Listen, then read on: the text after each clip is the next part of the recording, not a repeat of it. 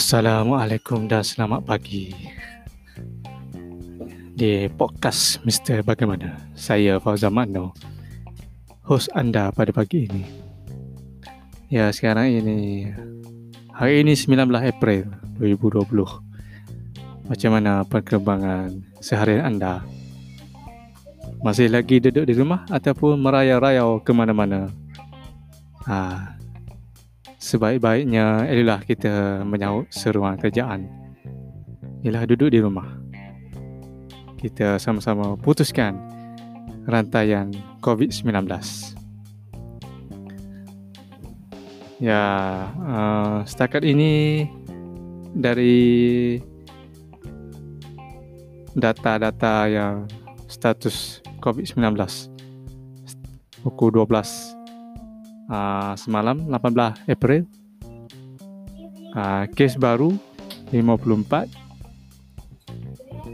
menjadikan keseluruhan kes 5305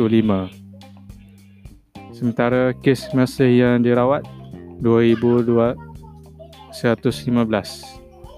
manakala kes sembuh 3102 ini termasuk kes yang terbaru 135 yang discharge daripada WAP.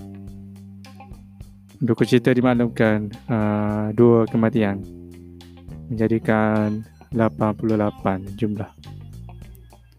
Terima kasih kepada frontline dan frontliner Datuk uh, Nur Hisham uh, Ketua Pengarah Kesihatan Malaysia KKM Warga Kerja KKM Menteri Kesihatan Dr. Adham Baba dan serus, seterusnya uh, polis tentera rela yang bertukul lemus uh, memastikan rakyat dan negara uh, serta melindungi uh, daripada wabak COVID-19 apa tanggungjawab kita sebagai rakyat ialah duduk di rumah. Hanya ketua keluarga saja yang dibenarkan aa, ah, membeli barang keperluan.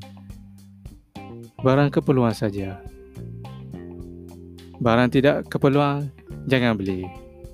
Aa, ah, sebab tiada keperluan untuk anda membeli.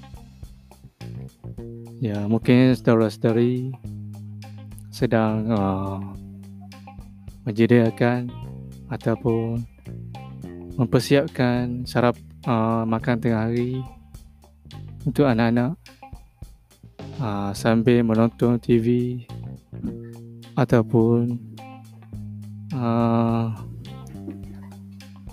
sedang menunggu untuk solat zuhur berjemaah. Ya duduk di rumah.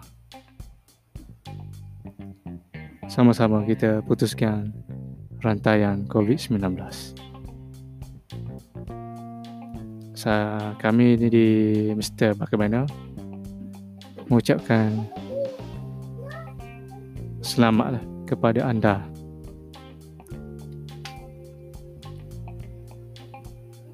Uh, setakat ini saja episod untuk kali ini kita jumpa lain kali. Follow kami uh, di website www.mrbagaimana.com uh, Facebook, Twitter, uh, LinkedIn, Path, Pocket, Tumblr.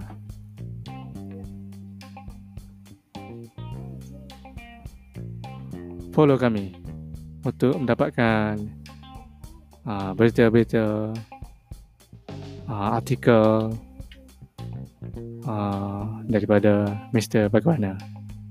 Saya Fauzan Makno, host Mr. Bagaimana Podcast. Ini berlabuh tirai. Terima kasih.